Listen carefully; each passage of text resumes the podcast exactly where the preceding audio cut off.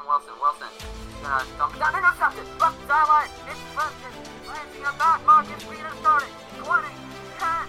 Marcus Peters takes six. His first interception of the season for Russell Wilson. And the Ravens are up 13 to 10 in Seattle. That was a pick six by Marcus Peters en route to a 30 16 victory for the Ravens over the Seahawks. Hello, everyone, and welcome to another edition of Sports with Yosef. I'm Yosef Messiner, and I'm gonna break down the Ravens Seahawks game, talk about the NFL trade deadline, preview Ravens Patriots. We have a World Series champion, more on that, and much, much more coming up on Sports with Yosef. Well, the biggest knock on the Ravens coming into the Ravens Seahawks game, well, maybe second biggest. A, they couldn't get pass rush, and B, they hadn't beat a team with a winning record. Well, neither had the Seahawks, and something had to change. And something did change. Ravens, like I said, beat the Seahawks 30 to 16. They were incredibly effective running the ball. Lamar, he took a deep pass. Oh, was that huge? I had talked about that the Ravens had needed to stretch the field. They needed to take a deep shot. They needed to open up the running game. Well, they did that just on the first drive. 50 yard reception to Miles Boykin, who really, honestly, when you think about it, he had that great spring, tra- uh, not spring training, training camp, rookie, rookie mini camp, mini camp, uh, training camp, great preseason, and he hasn't really faded into the shadows. He came out a little bit, went back in. He's got to have more of a role on this offense. He was good. He wasn't perfect. Uh, it was a really wet day in Seattle, and it wasn't ex- uh, the weather wasn't an excuse for either team because the weather is there for both sides. There were drops because of the weather. There were low throws because of the weather. There were slips because of the weather. And I'll tell you what, Lamar Jackson actually had kept on switching out his cleats because of the weather. He didn't like either pair. Like I, I don't remember the difference in them, but he had two pairs he kept on switching out of, and neither were, were working. You could tell when he was running that he was slipping, and um, man, could he have run a lot longer if he had those cleats? But when you talked about the Ravens Seahawks game, it was two running quarterbacks, two mobile quarterbacks, and the Ravens knew they would have to stop the top right now coming into the game the top MVP candidate in Russell Wilson. And they stopped Russell Wilson. They did a phenomenal job. They he didn't run that much.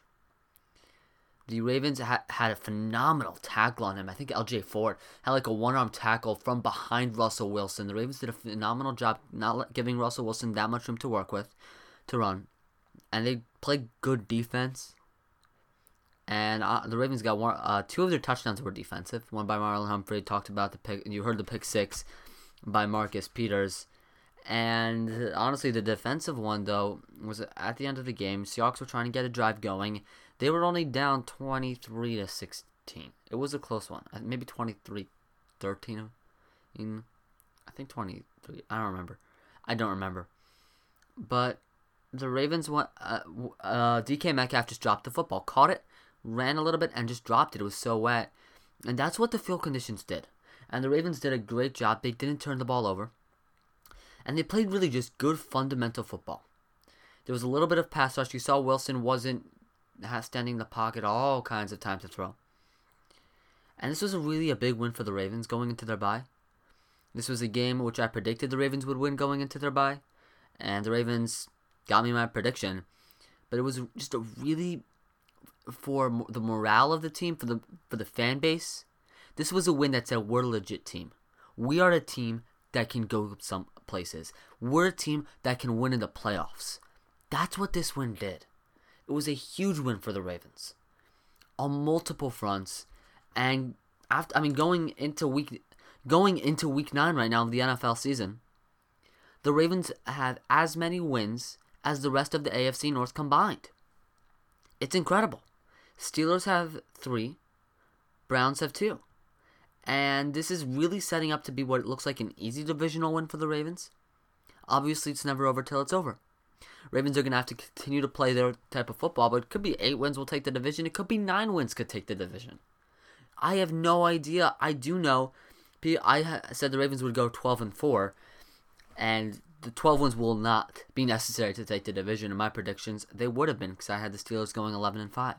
The AFC North has been turned upside down, and the Ravens did their part in it and doing a really good job beating Seattle. First time I believe John Harbaugh's ever beaten the Seahawks. And it was a game on more fronts than one that was a big win for the Ravens. And one of the best parts from the game, uh, Ravens, I think 13 13, late third quarter. It was like fourth down, and I don't. No, I'm sorry, third down, like I don't know, 20. Lamar ran for fourth and seven, third and 17, I think. Lamar ran for 15 yards, got the ball down to the eight yard line, came to the sideline. Here come T- Tucker came onto the field, and Harbaugh asked Jackson if he wanted to go for it on the sideline. And I'm not going to repeat Jackson's comment, but the answer was an emphatic yes. And John Harbaugh called timeout and set the offense onto the, the field. And one of my few gripes with the Ravens offense has been that they were I didn't like that I didn't feel they were being creative in their play calling. I didn't feel in their pass play calling, their run play calling. I thought they were just putting the ball into Lamar's hands, and I didn't like that. I wanted them to get a little bit more creative. And I think we'll start to see that, especially against the Patriots. I'll talk about that later. But the Ravens, this was a really good play call. The Ravens lined up a tight end next to Lamar Jackson. It was three tight ends and like two offensive linemen was the personnel group. Two offensive linemen plus the uh, mandated five. So seven O linemen, three tight ends, and Lamar. Hayden Hurst to the right of Lamar Jackson, shotgun. Lamar was trying to run it around the right edge. Seahawks did a really good job of sealing the edge. Seahawks did a really good job overall in sealing the edge in the game. I mean, it wasn't perfect, but Jadeveon Clowney beat Ronnie Stanley a couple of times. And I asked, I got another opinion on this after the game, uh, which I watched after Yom Tif was over. Watched the second half, which was fun. But the I was asking him was it was it Jadeveon Clowney's greatness or was it Ronnie Stanley's bad? Because Ronnie Stanley had, has had a phenomenal 2019 season going going into the Seahawks game, and it was, it was probably I think it was and the person agreed with me a condi- a mixture as well as a mixture of part of the weather. It's tough to block someone when it's really wet and slippery out. Jadeveon Clowney though wasn't able to make the play, but the Seahawks had set the edge on that one. Ravens ran it to the right. Lamar cut it back inside, ran it in for the touchdown, and that's really what the Ravens did. And that was their only offensive touchdown, which isn't great. Scoring one offensive touchdown in a game isn't great. All, but the Ravens handled the crowd noise well at CenturyLink, and I talked about this. The Ravens have played in some very noisy environments. Arrowhead, Heinz Field. The Ravens have been doing that, and the Ravens built on that in CenturyLink Field. They did a phenomenal job of building on that, and that really sets the Ravens up well for the postseason, having that experience. For some teams, the regular season is just a practice to the postseason. The Ra- the Patriots are a great example of that. The Ravens aren't in that situation, but you are definitely practicing situations for the postseason, and you're doing that in training camp also. Those two minute drives, they, they only happen one or two times a year in the end of the fourth quarter. But that's something you practice every day. That's a game breaking play. I don't remember how often the Dolphins practiced the Miami Miracle play. All those laterals, they practiced that a lot. They used it one time. Once. But it was the difference. And that's the small things that matter in the NFL. And the Ravens made the small things count against the Seahawks and it was honestly a really small trade deadline as well. It was boring. It was just so like uh, there was so many guys who were rumored, and uh, last episode I talked about Jalen Ramsey and Marcus Peters. Well, Aqib Talib was traded by the Rams to the Dolphins, and this was an interesting move by the Dolphins because the Dolphins had previously traded Kenyon Drake to the Cardinals and uh, Kenyon Drake just got a, his first touchdown on his third carry as a Cardinal against the 49ers Thursday Night Football. But Kenyon Drake went, was traded away, which there were a lot of rumors he were, but Aqib Talib to the Dolphins. What was the decision there? I mean, you've got the Dolphins, they've made all these trades. Well, Aqib Talib's on IR, and more than that, this is a salary cut, a salary dump. And I think the Rams also sent a fifth round pick to the Dolphins in exchange for a seventh. It was Aqib Talib and a fifth round pick for a seventh, if I'm remembering correctly. This was a salary dump. This is a move by the Rams. They have to pay Jalen Ramsey soon. They have to pay, pay Jared Goff. I believe they have to pay Todd Gurley. they have to play a host of young, talented players who have deserved to get paid. They have done a phenomenal job. Sean McVay really turned around that franchise. And this was a salary dump. This was a move to get rid of the salary, and this was a move by the Dolphins. I mean, the A they gain a draft pick, which is really what their focus is in this season, uh, uh, season and going into the future. I mean, they're gonna dominate the draft. Uh, the Jaguars are gonna have a bunch of picks because of the Jalen Ramsey trade, and the Dolphins are gonna have a torrent of picks. I mean, they're gonna be picking like once every six or seven picks in the draft. It won't be that much, but it's gonna be a lot. And so this was a move I think by the Dolphins. A, you get a pick, and B, you get some veteran leadership. You're going through a rebuild. You've got Ryan Fitzpatrick and he's older. Who knows how long it's gonna be? And Aqib Talib's going to get give them that leadership, and it's just a move, a smart move by both teams. Both teams gain something out of it. In fact, the Rams pace basically gave Aqib Talib away on a silver platter. So no offense, Aqib Talib. Yeah, we're only gonna like we're, we're gonna give you them a pick to take you and your salary. And Aqib Talib, when he's healthy, he's good. When he is healthy. A couple of other interesting moves. Mohamed Sanu was traded to the Patriots. Josh Gordon was cut by the Patriots today. And this was, I expected Josh Gordon to get cut. And this was a move by the Patriots, though. Getting Mohamed Sanu. They did not. My only thing with the Patriots was they didn't have playmakers on offense. And I didn't think they'd be able to overcome that. They, they just didn't have playmakers. Julian Edelman alone isn't a playmaker. They were running the ball, I mean, but it wasn't enough. It really they did not have playmakers, and they got that with Mohamed Sanu. And more than that, they got another guy who can throw the football in Mohamed Sanu.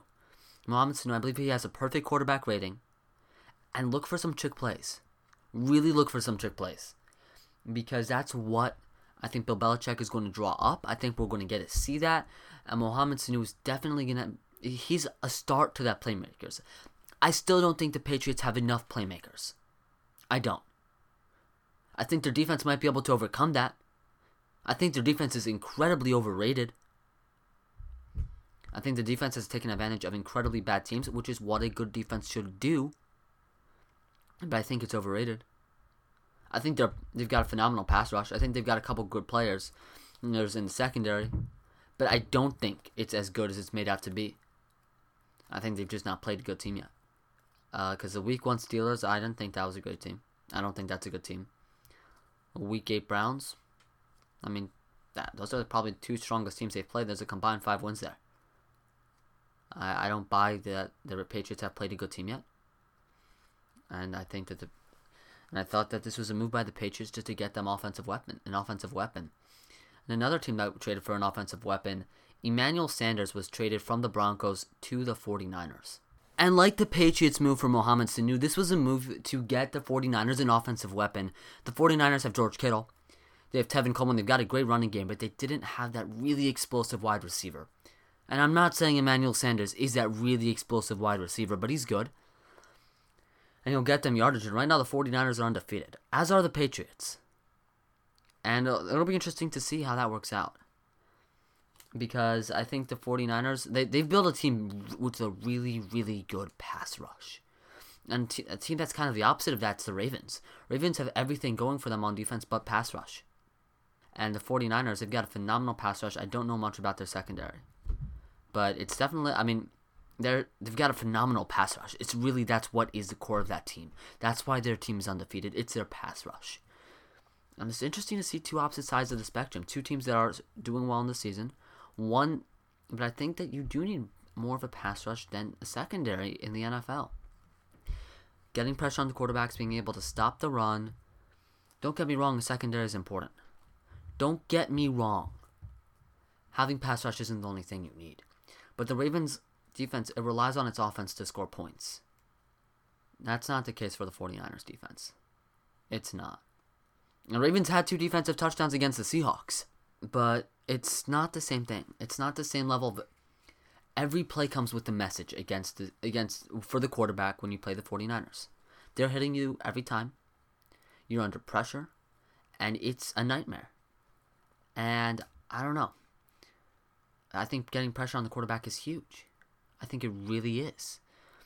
And I think that the Ravens are struggling with that this year. And the Ravens did not make a move, a trade at the a move at the deadline to trade for a pass rusher, to trade for someone to bolster that. And we'll see if it comes back to bite the Ravens. We'll see if it doesn't. But I know one thing: they need pass rush to beat the best teams in the league. And right now, the Ravens don't really have that. And let's take a look at this Ravens Patriots game. To beat the Patriots, my formula is simple. Yet on defense, I should say. Get pressure up the middle. Don't let Tom Brady step up in the pocket, and don't let him get rid of the ball with, at one and a half seconds. Make him hold on to the football.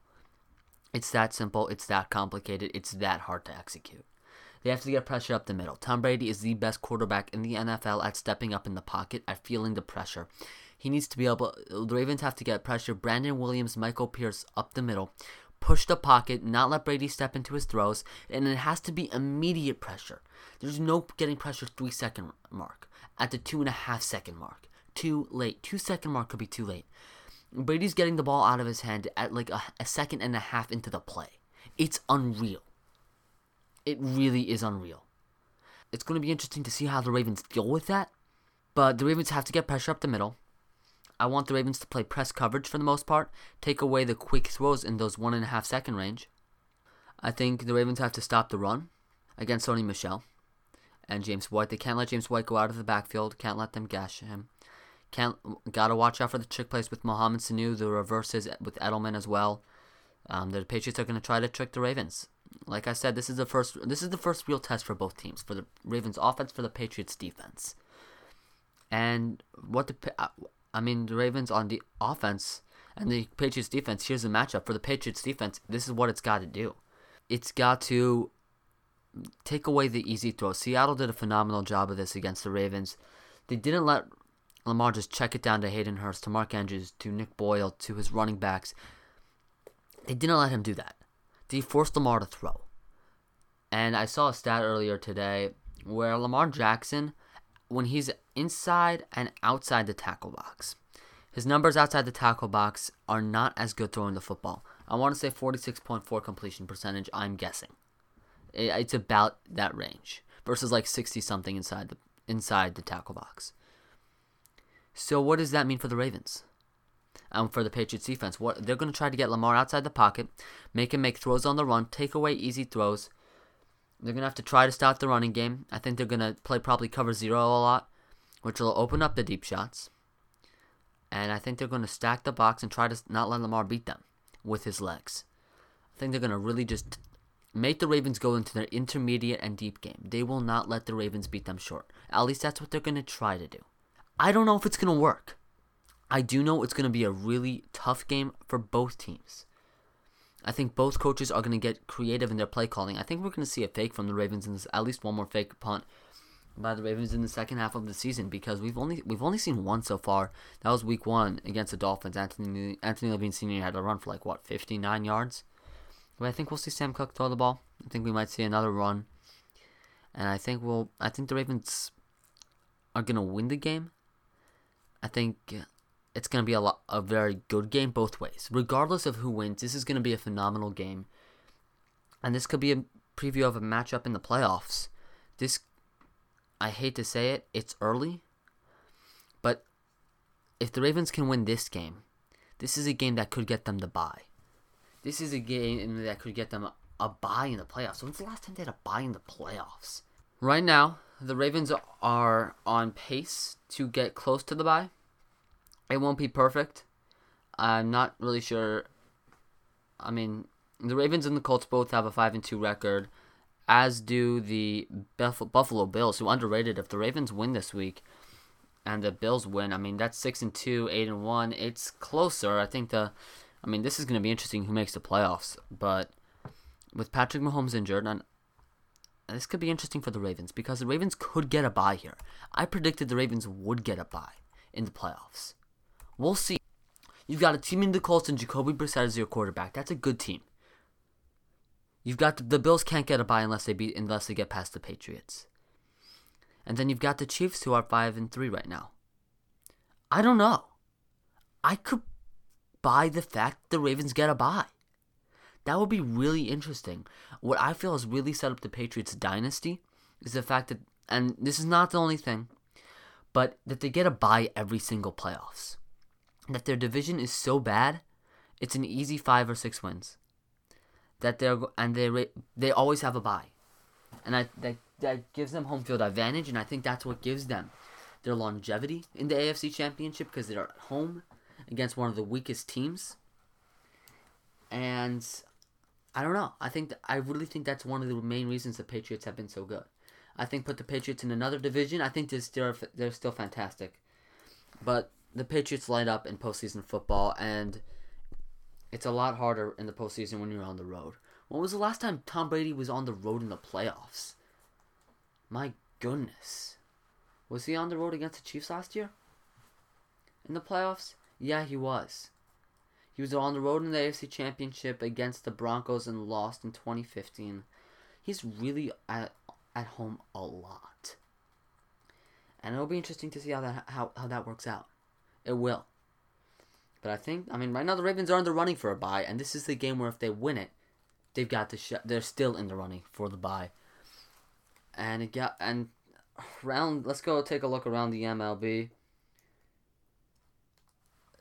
So a couple of episodes ago, ESPN writer Eddie Matz came on Sports with Yosef. And by the way, everyone, check out all of my podcasts of Sports with Yosef. It's on spot wherever you, you know how to listen to your pod, to the podcast. You're obviously doing it right now. Make sure you check all them, those out. Check out my Ravens blog, sportsblog.com, my username YosefM613. Check out my live videos on Sportscastr. I'm broadcasting the Ravens Patriots game live. Sportscastr.com, C A S T R.com. My username is YosefM613. Make sure you check that out. Um, check out all, and check me out on Twitter at YosefM613, at YOSEFM613. Give me a follow. I post alerts for when all a lot of my content goes out, as well as interesting, intriguing, and and um, informative posts on Twitter. So give me a follow there as well as checking out all of the stuff I do. But Eddie Matz came on and he predicted Astros beat the Nationals in the World Series. And my goodness, did he get close. Nationals beat the Astros. And it was a series for the ages. Stephen Strasburg, he went 9 0 in the playoffs for the Nationals. The Nationals, they rode their Max Scherzer and Patrick Corbin in Game 7. They shut. I mean, they really did a phenomenal job of shutting down the Astros lineup, and the Astros just weren't hot in the playoffs. Their their hitters just couldn't get it done. There a lot of their main hitters were slumping, and there's no time to fix a slump in the playoffs. You have to be on. Everything has to be hot at the right time to get a World Series, to get a championship. And the Astros just weren't hot, and the Astros, the Astros weren't hot. The Nationals were. Juan Soto. I mean Ryan Zimmerman. He's he's the first the first national and get really like homegrown, and been there the whole way. Big moment for him. Big moment for the Nationals organization. And it was I talked about it being a historic series. First World Series to go seven games or even go six games, and every game was won on the road. The, there's no such thing as home team advantage. It's called road team advantage. It was nuts. It doesn't make sense. And yeah, the Nationals had four games on the road. Astros only had three. That was the final, the final score in the series, four to three Nationals, and it was, that was just interesting to me. Like, you, it's all about home field advantage. I want, I don't know why, but the teams just play better sometimes on the road, away from their environment. They have to hype themselves up. They have to be more focused in the game, and maybe that's it. Maybe the Astros were getting a little bit complacent at home, but it was the Nationals also. I don't know. It was weird, but but it was a great series, and it's kind of funny. I mean, we've all there. There's a DC sports curse, and then wait, the Capitals won. Okay, maybe it's still the DC sports curse minus the Capitals. Oh wait, the Nationals. Okay, now only Red, Redskins and Wizards stink. Like the DC. I mean, all these curses they re, they re, they exist in the mind. In reality, these are pro sports teams. Any team has an any oppor- has an opportunity to win any year. Sometimes you don't have the talent. Sometimes you say there's no way it's possible, but any team any year can win any league. Ravens can pull off a win in the MLB. I will be astounded. I don't think so. But it was really a fun series to watch.